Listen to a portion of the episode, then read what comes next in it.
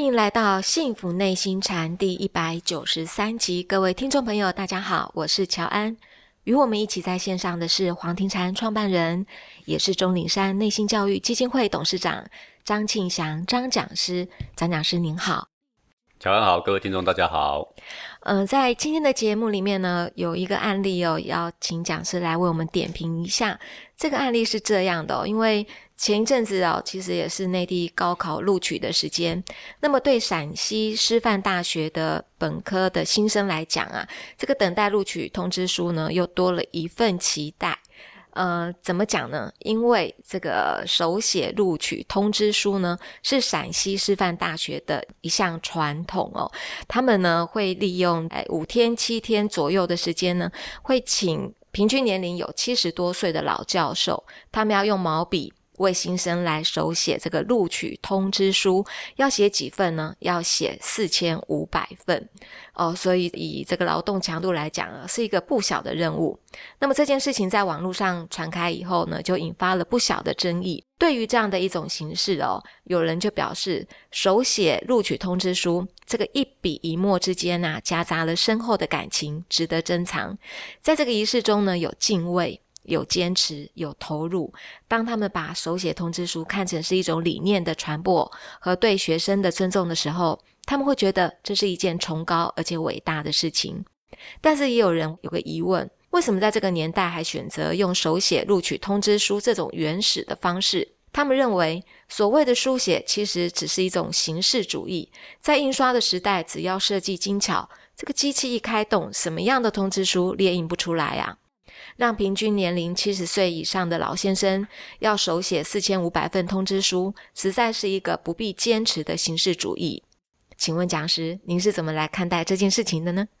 呃，这个人呐，对很多事情会有一些这个执着啊，这个也是在所难免的啦。啊，那重点是说这一点执着对别人有没有影响啊？是，如果没有什么不好的影响。那他愿意这样，我觉得也没什么不可以啊。比如说，你十二位老教授来写四千五百份，哇，那一个人是写不少份哦。对啊。那如果他们十二位写的非常的快乐，我们有什么好反对的？请问各位，嗯，对不对呀？是。好，那如果接到的人他也觉得这样子弥足尊贵，那我们有什么好反对的呢？那我乐观其成啊，做一个事情大家都开心，有什么不可以啊？那也许就是这十二位老教授，有的会觉得，嗯，可以啊，这是这个传统，我来写。但有些觉得说，我不想这么做啊，为什么？可能有的就会觉得很累，对不对？好，那么如果他们觉得很累。那就可以，他们十二位里面，他们就自己开个会协调一下，或者是投个票，对不对？啊，或者是校长在坚持而已啊。其他十个人、十二个人根本就不想这样，其实是校长在坚持而已啊。嗯，那他说校长为什么要坚持呢？因为这是我们的传统啊，这是所谓的形式主义，就是它的存在不一定有价值，但是呢，反正它已经存在很久了。它到底有没有价值呢？如果收到的人弥足尊贵，好倍感尊荣，话说回来，不过那个感觉也是一刹那而已啦。嗯。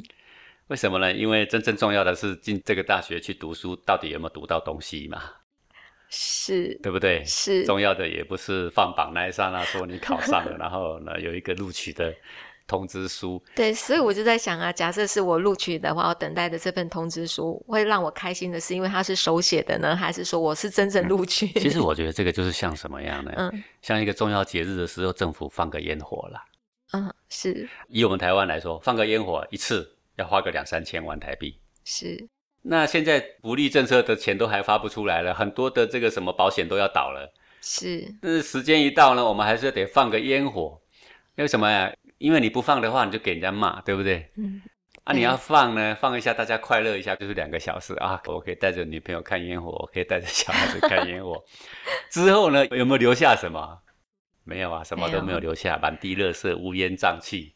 呃，有留下他们之后的一点回忆吧。这个算。如果有什么喜事喜庆才会去放烟火嘛？那好像说我们如果有什么喜庆没有放个鞭炮，也不像个喜庆啊，对不对？是。过年嘛，总得放个鞭炮。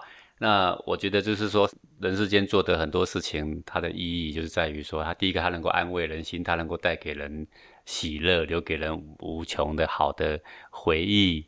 嗯，那我觉得这个都无无不可了哈。对，但是讲师更有个小小疑问，想要请教讲师，那个过年的时候要写贺年卡，那么您收到的这个卡片，如果是对方他亲笔写的，然后亲笔签的名，那收到的感觉跟你拿到的名字是用印刷的，因为他写太多份了。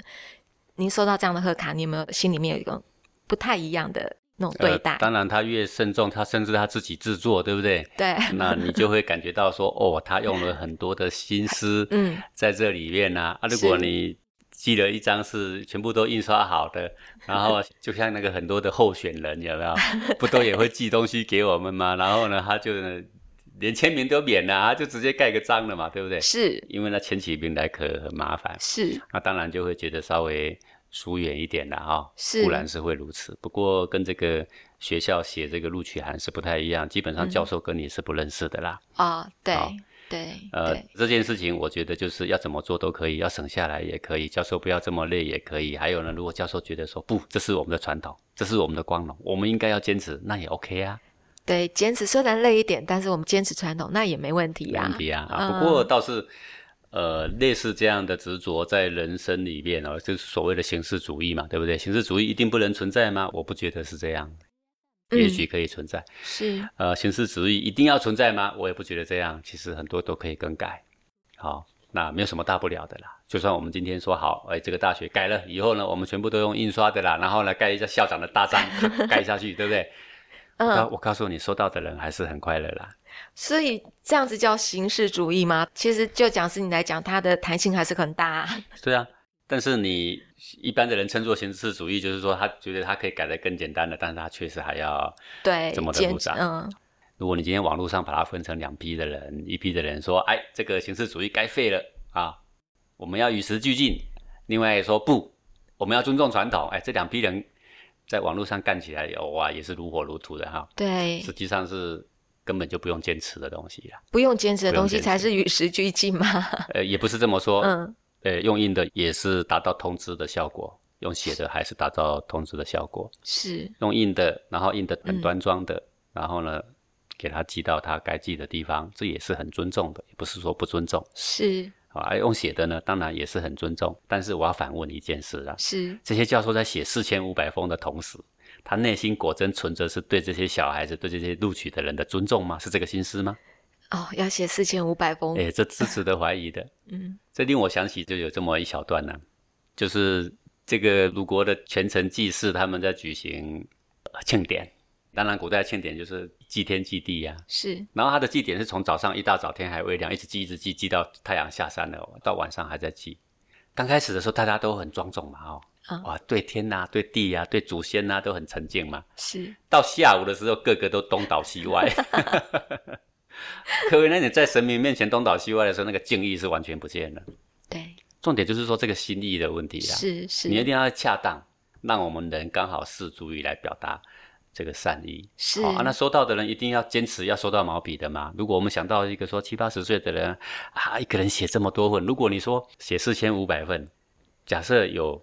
四百五十个人在写，一个人不过写十份，对不对？那没问题呀。对啊，如果四十五个人在写，一个人就写一百份了哦。哎，是，对不对？那就很吃重了哦。我的十个人，一个人在写，就要写四百多封啊。对呀，哦，所以都可以的。我觉得人哦，就是我们只要达到目的，第一个你已经录取了嘛。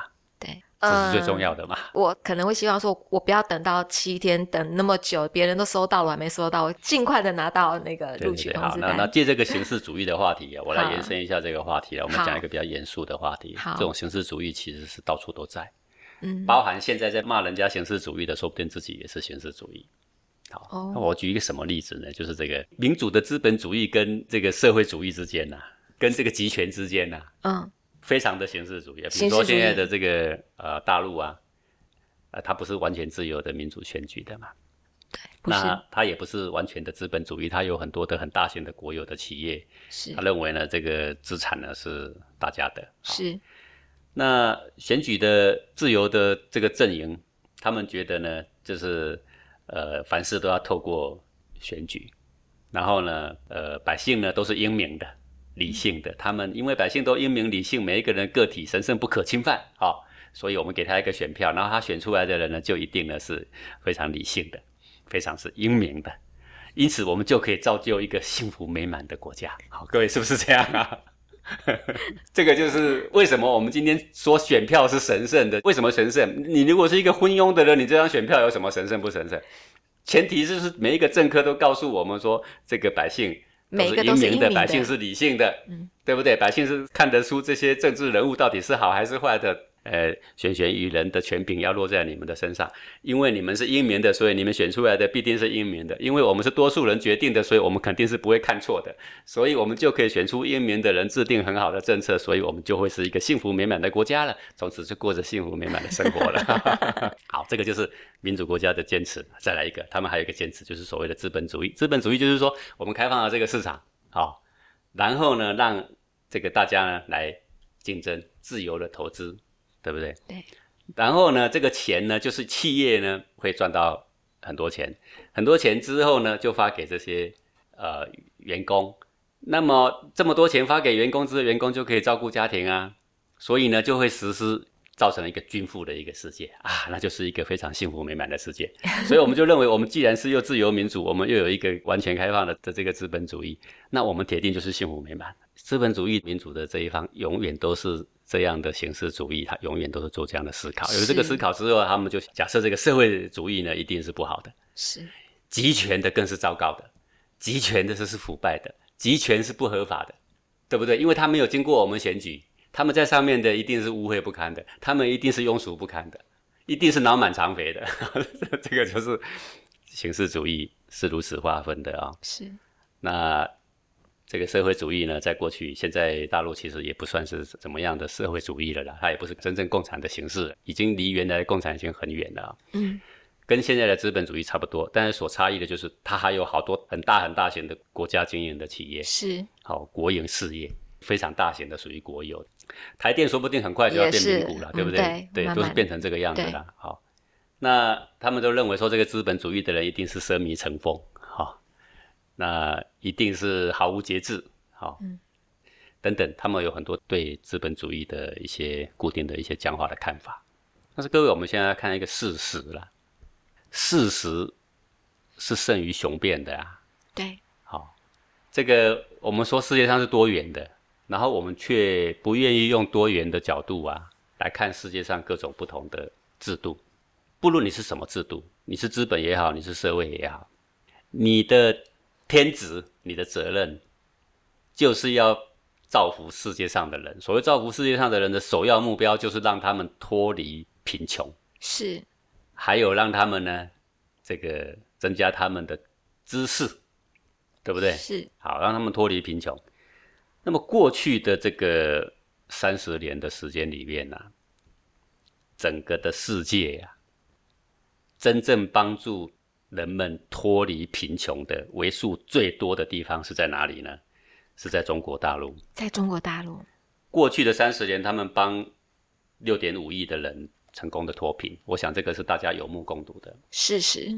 而全世界其他的资本主义的民主的阵营呢，真正帮助他们的百姓脱贫的呢，的真正的数量加起来，就还不到这个六点五亿的零头。嗯。更甚的是什么呢？这些资本主义国家、民主国家的阵营里面呢，他们的贫富差距不断扩大，不断扩大，扩大到什么程度呢？这说起来各位会吓死的。就是在美国来说，他们百分之一的超级富翁所掌握到的全国的资源，竟然高达百分之四十七、四十八，也就是将近百分之五十。哇！各位，我再重复一下这个数字哦，你不晓得这个数字是多么的严重啊！这个数字已经要毁家灭国的数字了。怎么说呢？百分之一的人呢，一个 person 的人呢，握有整个国家百分之五十的财富。那我请问一下哦，那个另外的百分之五十的财富是要给百分之九十九的人分呢？对。好，各位，我刚刚讲这个数字百分之一哦，这很恐怖，很恐怖哦。但是如果我们把它跨越到比较富有的百分之十。那他们所掌握到的财富呢，竟然高达百分之八十、百分之九十。是。那也就是说，那剩下的百分之九十的人掌握百分之十的财富，而百分之十的人掌握百分之九十的财富，哥这是什么世界呀？这样有办法帮举国的人、帮百姓脱贫吗？没有。那么各位，过去我们就批评过去封建时代啦，我们批评过去的这个未开化的时代，那时候就不就是这样吗？很多的佃农啊，还有很多的地主，是，个一个地主握有好多好多的土地。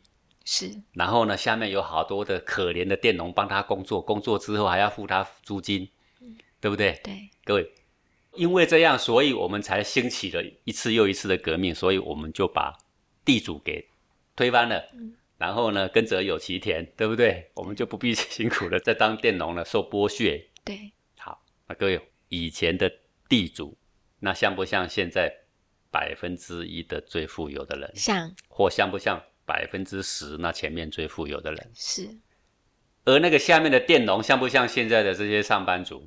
是，在日本有胶囊的公寓，哦，在香港也有胶囊式的公寓，在这个自由世界民主国家里面，有多少个地方那些穷困的人哦，他是连房租都付不太起，现在呢，靠这个救济过生活的人也很多很多，是对不对啊？是。所以，如果要论起说，因为我们常常喜欢站在我们哎自由民主啦，我们是选举产生的啦，等等啦，我们来看这个脱贫，就是最重要的任务嘛，对不对？不论你是什么政治体，你的重点就是要帮世界的人，帮贫穷的人，帮他们脱贫，帮他们改善生活，这是不是第一要务？对，脱离贫困很重要。好，第二要务，我们再来说啊，吃得好，然后穿得好，然后呢有娱乐，很快乐，对不对？我们这个能够做好，然后再说这个嘛，对不对？好，现在的上班族。一直在抗议，我们连一个房子都买不起，是，不是这样吗？是。好，我们一直抗议说我们的薪水太低，啊，是。好，这个是什么造成的呢？这个就是我们一直认为，资本主义之后，企业就会赚很多钱，赚很多钱之后，他就会把钱发给很多员工，哎，员工拿到钱之后就很有钱，就从此过着幸福快乐的日子。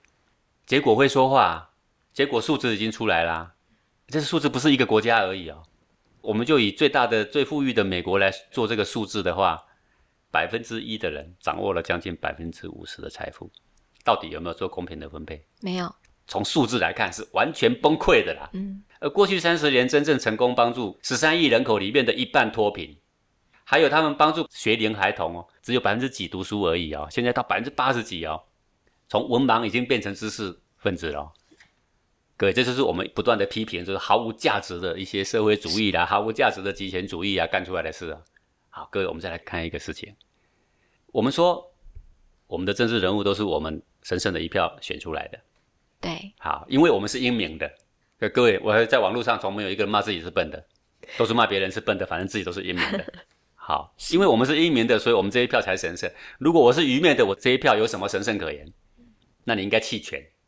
那没有人弃权，那表示怎么样？我们都是英明的。好，那所以我们投出来的人应该是很英明的。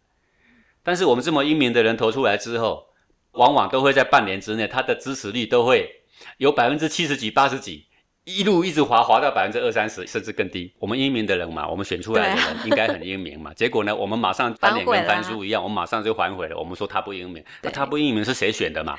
就我们自己选的，所以，我们这个选举制度呢，我们看起来是最公平的，而且是我们很愿意听到的，因为我有一个权利，所以我看不起任何没有选举的制度，对不对？嗯，他们都是铁幕，他们都是不合法的，对不对？他们都是腐败的，他们都是没有效率的。好，哥，我们这个叫做僵化的形式主义，我们已经给他这样子定型了。僵化的形式主义，结果呢？事实上，以现在的这个基础设施、基础教育、基础的建设来说，比如说。这个铺马路铺多少，对不对？比如说盖飞机场盖多少啊？比如说高铁盖多少啊？以这些基础的这些数字来说，目前呢，工程进度最快的呢，就是中国大陆。嗯，啊，你看我们台湾，我们要盖一条路哦，我们要拆一排房子哦，我们拆不动。对，对啊，拆一拆，只要拆到钉子户，那个钉子户最后都变成民主斗士哦。是，好不容易拆了，还要把它盖回去哦。是是，好，盖在马路中间也得把它盖回去哦。好，各位是不是形成这个状况？我们要弄一个工业区，然后很多抗争。对，好，这也不行，那也不行。你有没有发现，我们现在就在空转，要做一个大型的规划，有远见的前瞻式的建设规划，不是只有台湾的问题，在所有的民主国家都面临同样的困境，就是只要是大建设，反正推都推不动。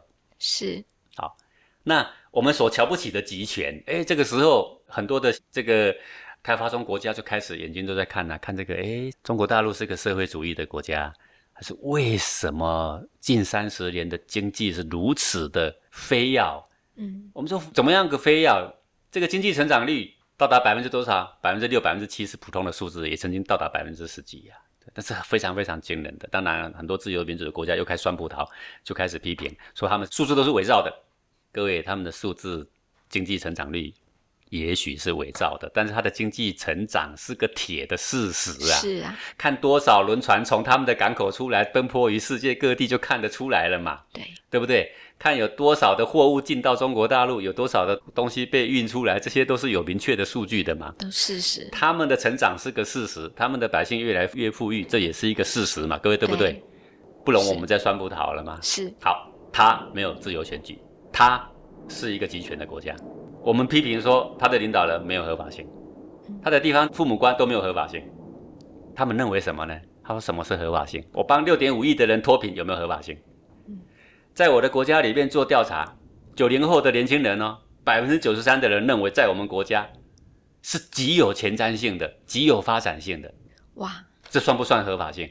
是。啊我们民主国家选出来的总统，三个月他的支持率有百分之五十，三个月之后百分之四十、百分之三十一路往下降。各位啊，到底这样有没有合法性？嗯，好，所以我觉得啊，从刚刚的话题我们延伸到这来，就是这种僵化的形式主义。民主阵营的教育总是很看不起那个不选举的国家，对不对？然后自由经济的体制总是很瞧不起那种哦社会主义。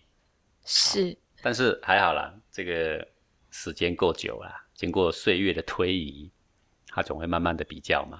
对，所以讲是你现在那个事实，你刚刚讲的很多的数据，它真的就显现出来，目前展现出来结果，真的就是数字会说话。资本主义并没有。平均的分配资本给所有的人，这是一个铁的事实。贫富差距越来越大，是大家都知道的。年轻人买不起房子，是大家都知道的。胶囊公寓越来越多，缩在地下室里面不见天日的人也越来越多。嗯，有很多的房子去当包租公包租婆的越来越多。啊，各位当包租公包租婆啊，那天。我还看到有一篇这样说，一个人他很会理财，然后呢，他几年时间就当包租公了，然后他一下子就有十几栋房子在租给人了，然后从此他过着幸福快乐的日子了。各位，好，我们只看到这一面，你没有看到他其实就是我们所批判的上古时代的地主。嗯，他下面有一批佃农，这些佃农他拼死拼活，他要缴他的月薪的三分之一给这个地主。各位，我们是不是这样？我们现在的上班族一个月如果假设三万块租一个房子，要不要一万？要一万，是不是三分之一的薪水给地主了？给地主了，跟以前的地主佃农的关系根本就如出一辙，是根本就完全一样，是，对不对？是，所以对比下来，我们自己生活在台湾，我们自己知道很多年轻人的越过越辛苦。那你刚刚讲的一个数据，我还蛮惊讶的，就是。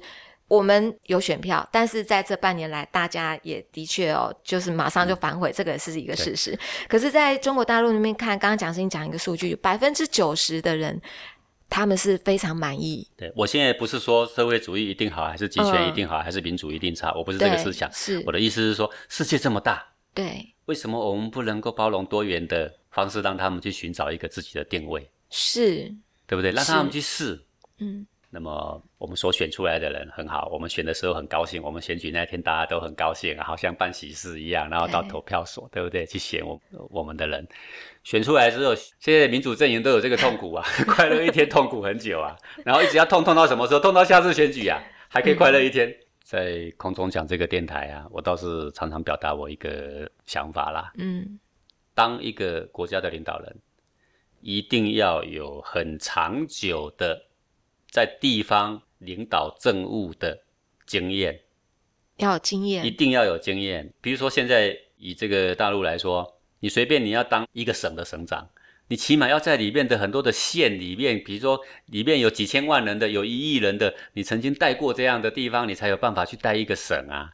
他是有一个体制慢慢升上来，慢慢升上，他了解有经验。可是我们现在用选票选的是他虽然英明，可是他没有经验。当医生，然后他说他懂这个当医生的流程，对，然后他就要来管一个城市了，对，然后就常常捉襟见肘啦。因为你当医生，你带个十几个人会开刀嘛，那就算很厉害了，对对对，对不对？对。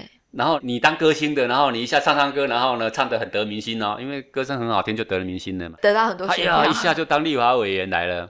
嗯，对不对？好，这个就是我们所谓的我们的英明的选票、神圣的选票，我们竟然是这样在运用。但是这个集权的国家，它不用选票，可是它合不合法？我认为极为合法。为什么？它用的是什么办法？它用的就是你在基层历练，在基层这么多公务员历练历练，表现比较好的。有一个审核的部门是好，还会问你的上级，问你的下级，还会问你便你服务的百姓，从里面挑出来。当然，我们不可讳言，里面呢也可能藏污纳垢，也可能有贪腐的状况，也可能有送红包的，也可能有买官的。但是多数并不是这样。嗯，那他们慢慢上升，慢慢上升，上升到一个省长，他就管过好几亿的人。对。然后呢，能够当到国家的领导人，他曾经一定是管过好几亿的人。是。各位，他是不是？在那么多的激烈的竞争之中，他竟然能够脱颖而出。嗯，你不要以为他都是花钱去买票的，可不是这么回事。嗯哼，对不对呀？是。好，那这种情况下来，你看他一上去当一个政府首长的时候。他就是有丰富经验的人。哎，讲这照你刚刚讲那个流程，其实这也没有什么不民主哎。哎，对，但是就是没有投票，只是他没有用选票。对，但是他并不是没有审核机制哦。对，他有审核机制。对，他还是会设一个组织的一个审核的机制，再从组织里面，好像我们台湾我们公务人员升迁，我们也会有一个审核机制，但是。我们的基础公务员都会有审核机制，逐渐有他的阶级慢慢跳升，是这都对的，是还好有这一招。对，但是首长全部都是直接票选的，他有没有经验？他啪嚓一下他就可以去当首长？我觉得这一点是极不合理，而且是极为危险。极为危险，因为医生他可能当这个首长，律师他可能当这个首长，他不是生根在这个。他在各行各业他曾经很优秀，对，他也许可以领导一个企业哦，是，但是他却不一定。能够领导一个国家哦，因为他没有管过足够的人，他没有看过足够的事情哦，是，他甚至很多东西是外行的哦，是，然后一跳上去，他就要管所有的事，要发号施令哦。嗯，各位，这个就是等于我们如果要打仗的话，我们有一个军舰的舰长，我们干脆我们直接投票来选舰长好了，那不是打败仗了吗？嗯，是，所以这个是专业，是，这个不能用投票。我们百姓，我们必须知道，我们不够英明了，我们不能够选这个专业的人士。对，好，治国平天下是专业的领域，我觉得这个是一个错误。各位，现在官僚这两个字在我们的嘴巴里边是不好的意思，其实那个僚是同袍了。哦，所以不是不好的意思啊，不是不是不好的意思。我们讲官僚，官僚就好像说官做的很大，然后这个怒气冲冲盯着你，有没有？好像这个感觉啊，实际上不是啊。就是公务员的升迁的体系的审核机制，就是所谓的以前的官僚体系。这个官僚体系其实现在这些精神还蛮完整的，保存在这个中国大陆现在的这些组织运作审核的这个体系里面。是，好，呃，虽然这个腐败呢，也是这个中国大陆也是一个很大的问题，但是呢，在所有的民主国家里面的腐败其实也是相当大的问题啦。嗯，对。那你说他不民主，但是他上去的领导的人确实很专业。所以我在想说，我们这个形式主义的从小到大被灌输，反正他们就是不好。那在大陆的人里面的从小灌输，反正自由阵营就是不好。我觉得这个都可以放下，都可以放下，不是形式主义，是对，不应该有这样的隔阂，而是让大家呢，让每一个国家呢，好好的去运作运作看看，看看什么制度是适合他们的。那人家有好的呢，我们赶快学习。是不好的，我们赶快改正。我想这个才是比较根本的办法。对，嗯，谢谢讲师哦。事实胜于雄辩，然后数字会说话，就是大家都不要太僵化了。我们感谢讲师您今天的空中讲授，也感谢各位听众朋友的收听。我们下次空中见喽，拜拜。